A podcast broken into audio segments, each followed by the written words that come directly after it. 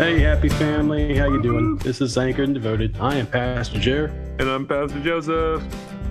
and we are mostly uber excited Yes, to be with you guys today. We are super excited.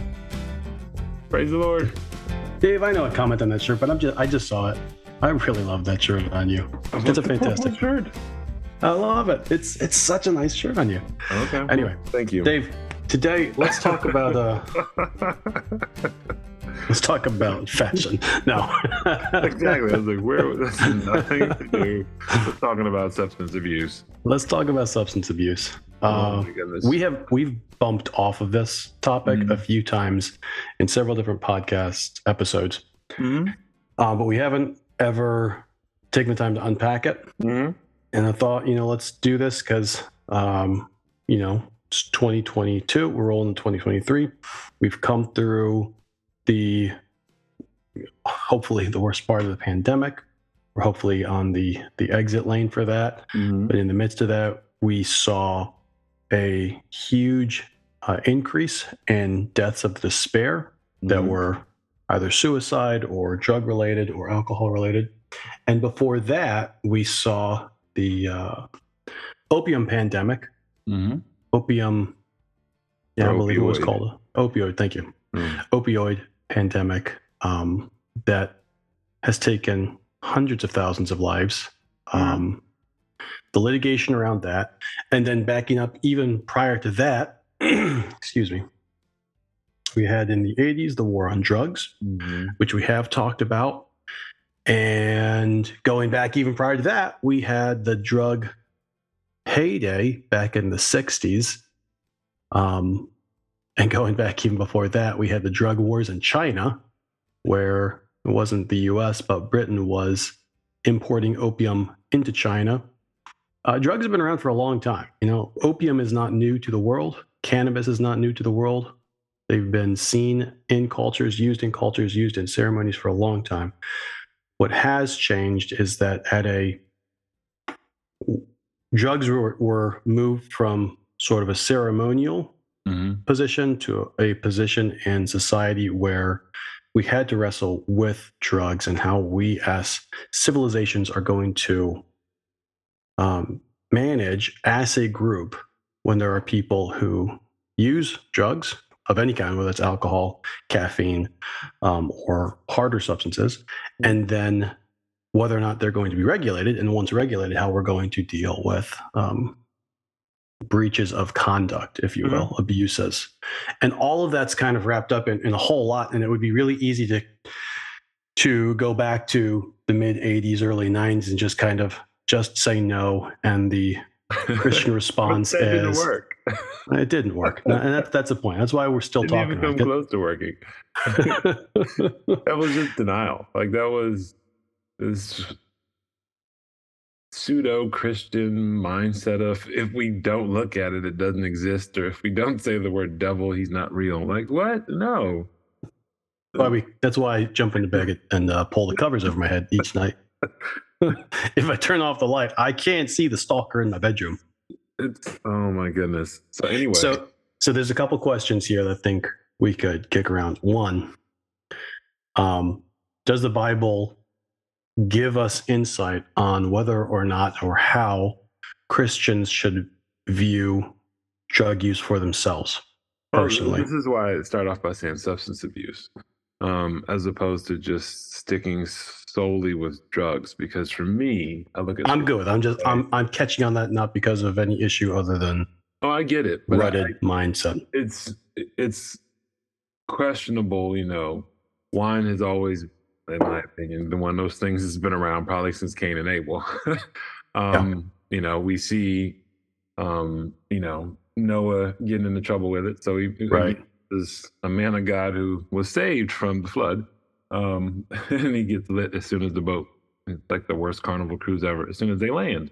Like if you Um, lost all of your friends, wouldn't you uh wouldn't you want to find some solace? um, with my clothes on. Um, so anyway, scripture is amazing. Um, you know, Ephesians five eighteen, do not get drunk on wine, which leads to debauchery. Instead, be filled with the Spirit. Yeah.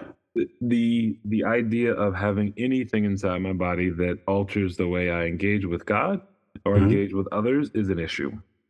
I am um, a vessel to be used by God. I am His, not mine. I gave my life to Him when I put my trust in Christ, and so we're clear on the do not get drunk on wine. Right? This isn't say don't drink it. This is saying don't get drunk Right. um, you are to be filled with the Spirit. Uh, Galatians 5 19 through 21 is another one. Um, the acts of the flesh are obvious hmm sexual immorality, impurity, debauchery, idolatry, witchcraft, which we talked about, hatred, discord, jealousy. We talked about that one. Fits of rage, selfish ambition. We should just name, do a whole bunch of these for podcasts. Yeah, we just go through this. envy, we talked about that one. Drunkenness, orgies, we have not talked about that one. And the like. I warn you, as I did before, that those who live like this will not inherit the kingdom of God. And this is one of those um, cautionary uh, For sure. Uh, text that lets you know, hey, this is something you're to let go of, not something that you're to embrace in your freedom in Christ. Um, and so we see from the outside of the body to the inside of the body, from selfish ambition to jealousy, envy, those are very much inside things in the heart, uh, even down to, you know, I'd even say on the soul level. Um, these are issues. But then on the outside, sexual immorality, hmm debauchery, drunkenness, orgies. Um, these things are ones where you're striving to be in control and find your happiness slash joy. Again, this is a worldly definition of it because joy is truly something centered in something outside of yourself, truth. And as believers, we find our joy in Christ. Okay, so can I can I interact with two of the things you said? Then number Sure, one, going back to. Ephesians five eighteen. You said we're to be in control of these things and paul and i want to underscore that and say that from you know the biblical unpacking here is we're told not just to be in control of these things but to be under the control of the holy spirit that's Right. what paul's saying in, in ephesians Right. but then you're also pointing out here in galatians um, and it's not here specifically in this package, passage um, but one of the things you're pointing out here is the reason that a person might get drunk on wine ranges from I'm catching up with some college friends whom I haven't seen in 10 years, Mhm. and we're having a very enjoyable social gathering. And this is a part of the joy of being together is, yeah, we have wine or we have our rum, and maybe I had a little too much. Um, but I'm just enjoying my time with my friends. I'm still in control.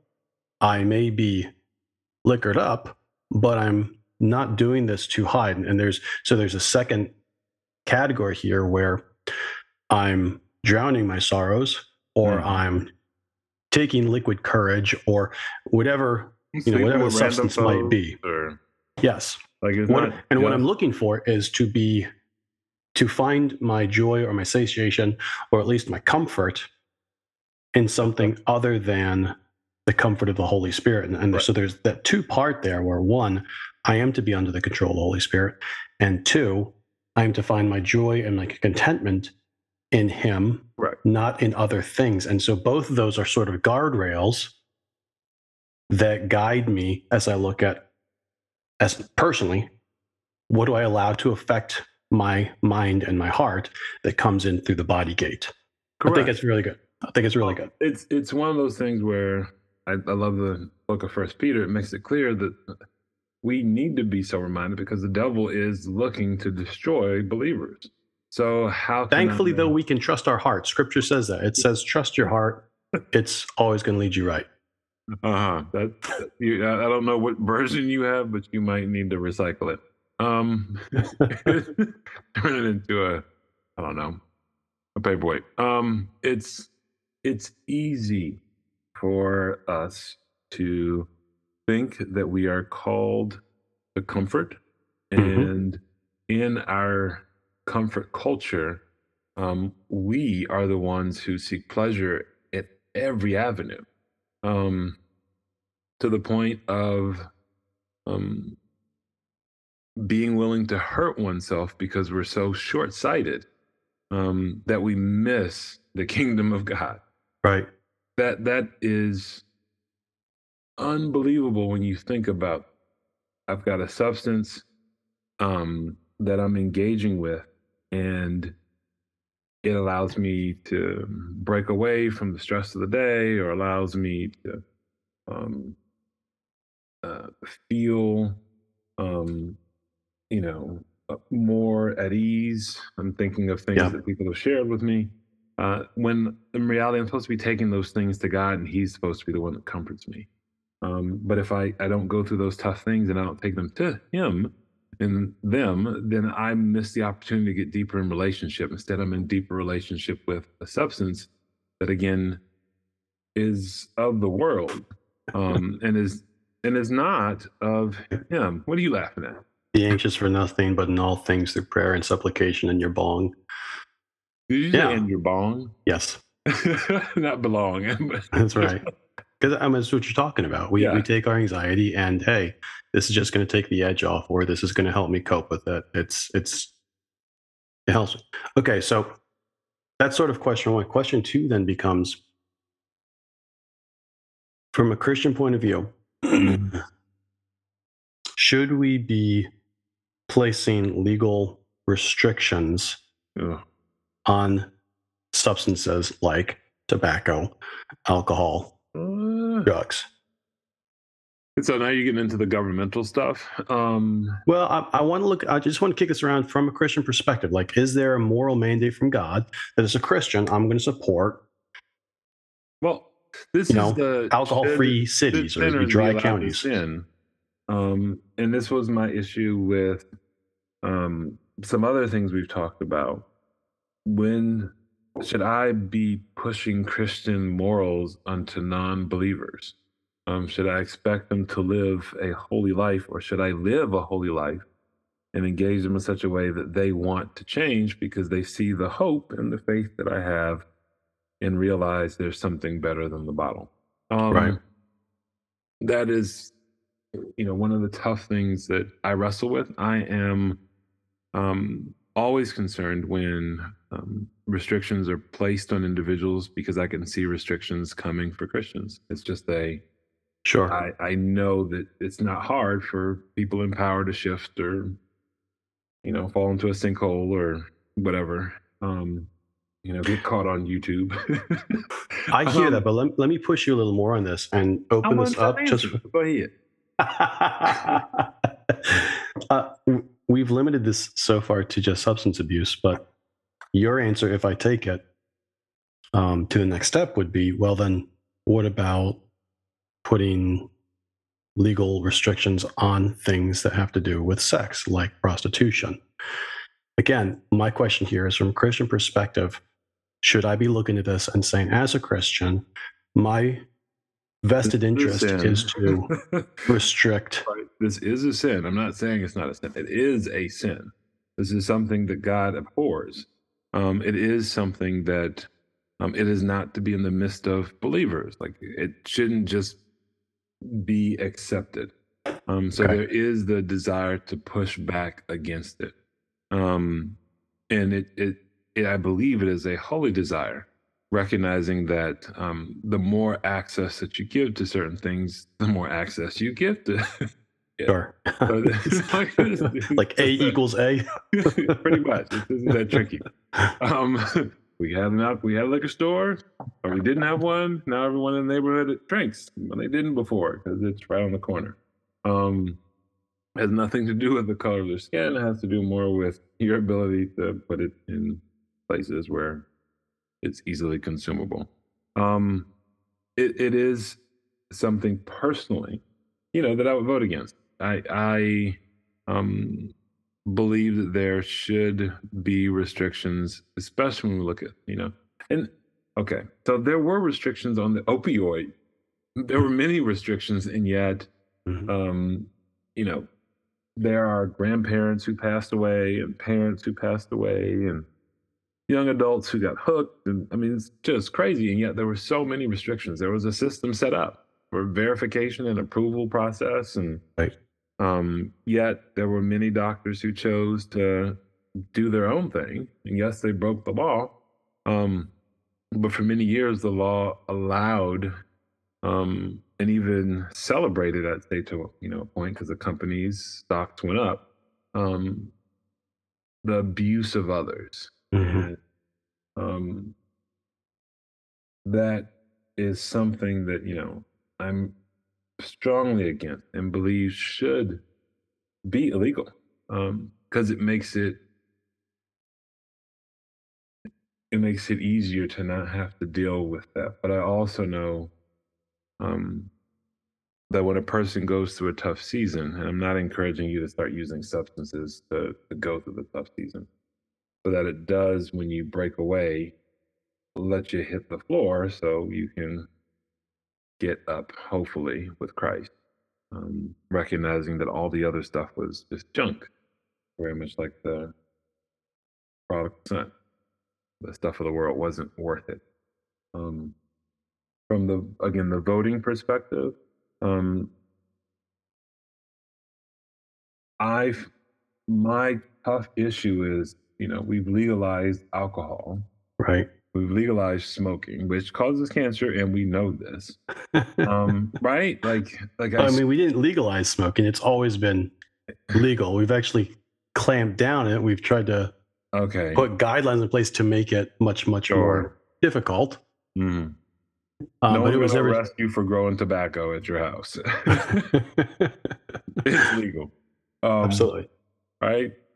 Like these are things that have gone through the government. We've talked about authorities and whatnot, and so I respect that.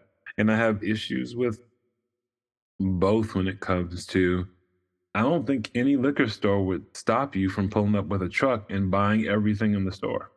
There'd be no question of who is this for? How many people? Is this for you? Are you trying to kill yourself? Like no one would say anything, and yet it's um, the expectation that um, the government can um, do this, even if we vote for it or don't vote for it. I still think the believers' mandate is bigger than um, the ability to legislate it away. I See, I, I, it, obviously, this is a complicated question to wrestle with they're very complicated. because there have there are laws. Their laws are good. I agree. But one of the distinctions here that I would make, based on what you're talking about and the, and the fact that I agree with what you're saying, is laws that seek to curtail my conduct ultimately will fail because laws can't stop me from doing anything. Um, Exactly. Or The, the purpose of a way. law really should be to say if I, in the course of doing X, Y, or Z, then also do one, two, or three, which harm another person, I am now fully culpable from this from a criminal point of view or from some kind of obligatory point of view. But it's not to say, obviously, and this is what we've done with with alcohol. Yes, you can drink. No, you cannot drive a car after drinking. And if you do, there's a certain penalty. And if you hit someone, there's another penalty. And if you kill someone, there's another penalty. There's a graduated response based on the fact that, yes, you have this freedom, but this is about you being able to control yourself. Mhm. We're not going to restrict you from this. We're going to tell you this is your responsibility. Handle your responsibility well. Otherwise, there are consequences. Well, and see, you know, I agree with the model. My issue is with many substances that we're talking about. The addictive nature of them is so strong. And that then brings Um, us to that third question. Yeah. Right. Like it's Yep. like Because we could agree to what I just said, but it's not a whole or Yeah. a perfect answer. I don't think we should be selling fentanyl candy. Like I just don't. Um you know, it's that's super concerning. Um, you know, I lived up in northern Canada as a missionary and saw um the ramifications of fentanyl, um, where people were processing it at home. They Yeah. looked like lepers, like blue lepers, almost or smurf lepers. Um, because they were using uh, cough syrup as the base for what they were making, and it Right. wasn't good. Um, was it illegal? Yes. does it make sense to legalize it? I don't see how there's any good like, I just don't see how you do it well. I'm sure someone will figure it out because that's what people like to do and figure out some way to tax it, uh, you know, in a eyedropper. I don't know, something weird. Um, but it is one of those things that it doesn't allow for you to um, long term, uh, um, and I'd even say medium term, to pull away. Right. Um, as opposed to many other substances, you're overeating or whatever, and you're indulging in the sugar high, you know, the the other happy drug, and um, you decide you want to stop. You know, for two weeks you have horrible headaches and everything tastes weird, um, but you can shake it. Um, some of this, this is gross. Stuff, I taste green. some of this other stuff is really hard, um, really hard to kick, and um, so you and I both have physical issues mm-hmm. that would qualify both of us independently to yeah. be able to buy medical marijuana. And many other heavier substances. But yes. For you, many other heavier substances. Absolutely. like they would give them to you and just, you know, mm-hmm. put a put a uh, a drip into your insurance company. Mm-hmm. Um, and the reason is with both glaucoma and with ear issues, there is relief that can be brought about medicinally by the use of THC. Mm-hmm. Um, there are other side effects to THC, and there are other substances and other ways that the same or similar benefits can be brought about. Mm-hmm. Um, one of the questions that that I, I try to think through is what is the good of this substance and how do we how do we set ourselves up as a society so that we can have the good but limit the minimize yeah. the negative and also bear in mind that a part of the negative is there's some guy who knows that he can yeah, people make a quick buck selling the negative and the perceived positive to my kid who mm-hmm. doesn't know the difference between an apple and his ear and really can't make a decision, an informed decision for himself the way I can when I go into a liquor store. These are all these are all kind of the intertwined issues that I try to think through as a Christian. Yeah. So I think the you know the first text that we looked at again does it take you away from yourself? Um, you know, do you get lost in it? Um, you know, there there are a number of encouragements not to get lost staring into the wine, all that kind of yeah. stuff. Um, if the substances impact you in that way, I do think there needs to be a conversation with the doctor or someone else. Um, you know, the, the goal is not to bury you in the drug so much that you don't feel. Um, right. Uh, there is a blessing in going through the trial. Um, there is a um, a hardship that um, allows for a unique type of fellowship in Christ um, because you've experienced something that many people won't. Um, I'm not saying that you never take anything. I'm not saying that you shouldn't uh, um, uh, again address some of the pain issues. I'm saying if if it becomes your God, it's a problem. If it becomes your joy and your peace, it's a problem. Um, if it is natural for you to call your doctor before your savior, then I got a problem. Um, and so when we or talk about, or, or your dealer, so when we talk about, get back to your question, the good versus the bad. Um, I think there is a lot of testing that has to be done. Um, you know, whether it's through the clinical trials or through more trials afterwards, because people respond differently to different drugs. Um, I think there has to be more conversation that takes place than currently does between doctors and hospitals and whatnot to have a better understanding of um, how various um, body types respond uh, to different drugs. Um, and that, you know, that isn't as easy because most people find their stuff to be proprietary and want to make money off of it. Um, Yeah, there is definitely a huge incentive behind behind the production and use of drugs, and and that's just just on the pharmaceutical side. There's a financial incentive. On the medical side, there's an incentive to prescribe you a medication and then tick you off as being compliant in your treatment. And the treatment is generally, I just saw my doctor the other day. She looked at me and said, Hey, your blood pressure's high. Would you like to get back on? Do you want to restart the blood pressure medica- medication? I said, No, I don't want to start the blood pressure medication. If we're at a point where my body needs us to survive, let's have that conversation. But what I'm not interested in doing at 42 years old is getting on a blood pressure medication for the next 40 to 50 years. That that's not a success in my book. That's a failure. But the medical system sees that as uh, the optimal goal for someone who fits my description. as opposed to diet change or exercise and and Yes. actually wrestling through it. We're not ignoring it at all. This And- is being right. in charge and saying, again, I can build a habit, a better life Yes. off of the substance because if I change diet and exercise, I will be better in 40 years as opposed to not better, just my blood pressure's down a little bit. Right. I can be better in 40 years or I can be dead in 30 or I, you know, yes. There that transfers over. That translates to any kind of substance.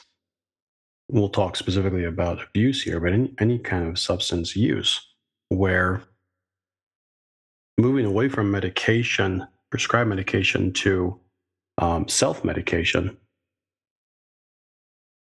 one of the you know, there's basically two reasons that someone's going to self medicate. One, they have trouble dealing with life. Two, they really like the experience and they've become addicted to the euphoria, whatever the, the, the mindset, the state of mind that they're in when they are high. In both cases, once we've put a law in place, our options are penalize the person for transgressing this boundary. Mm-hmm. and you know essentially every time every time you touch that button you're going to get an electric shock from now on. Or try to get you to stop touching the button. Say hey wh- why do you keep on coming back to this button? Can we do something to help you? Can we do something so that your desire for this button is not as strong tomorrow as it is today and hopefully less strong 10 years from now than it was 10 months ago uh, we have prisons to house people who refuse to live outside the laws of society. But that's not, the, we have hospitals to house people who are having trouble living the lives that they wish to live within society and need assistance. And confusing those two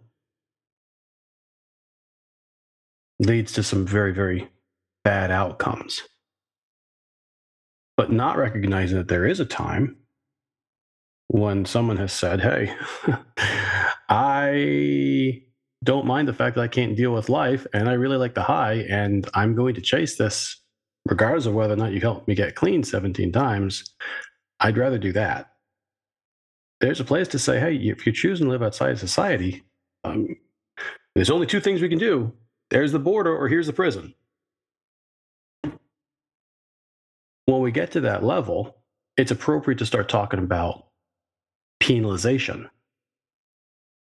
But I think it is proven to be wholly inappropriate to start talking about penalization from the get go when what we're talking about often, again, is there are people with vested interests in me or my child getting hooked on whatever substance it might be.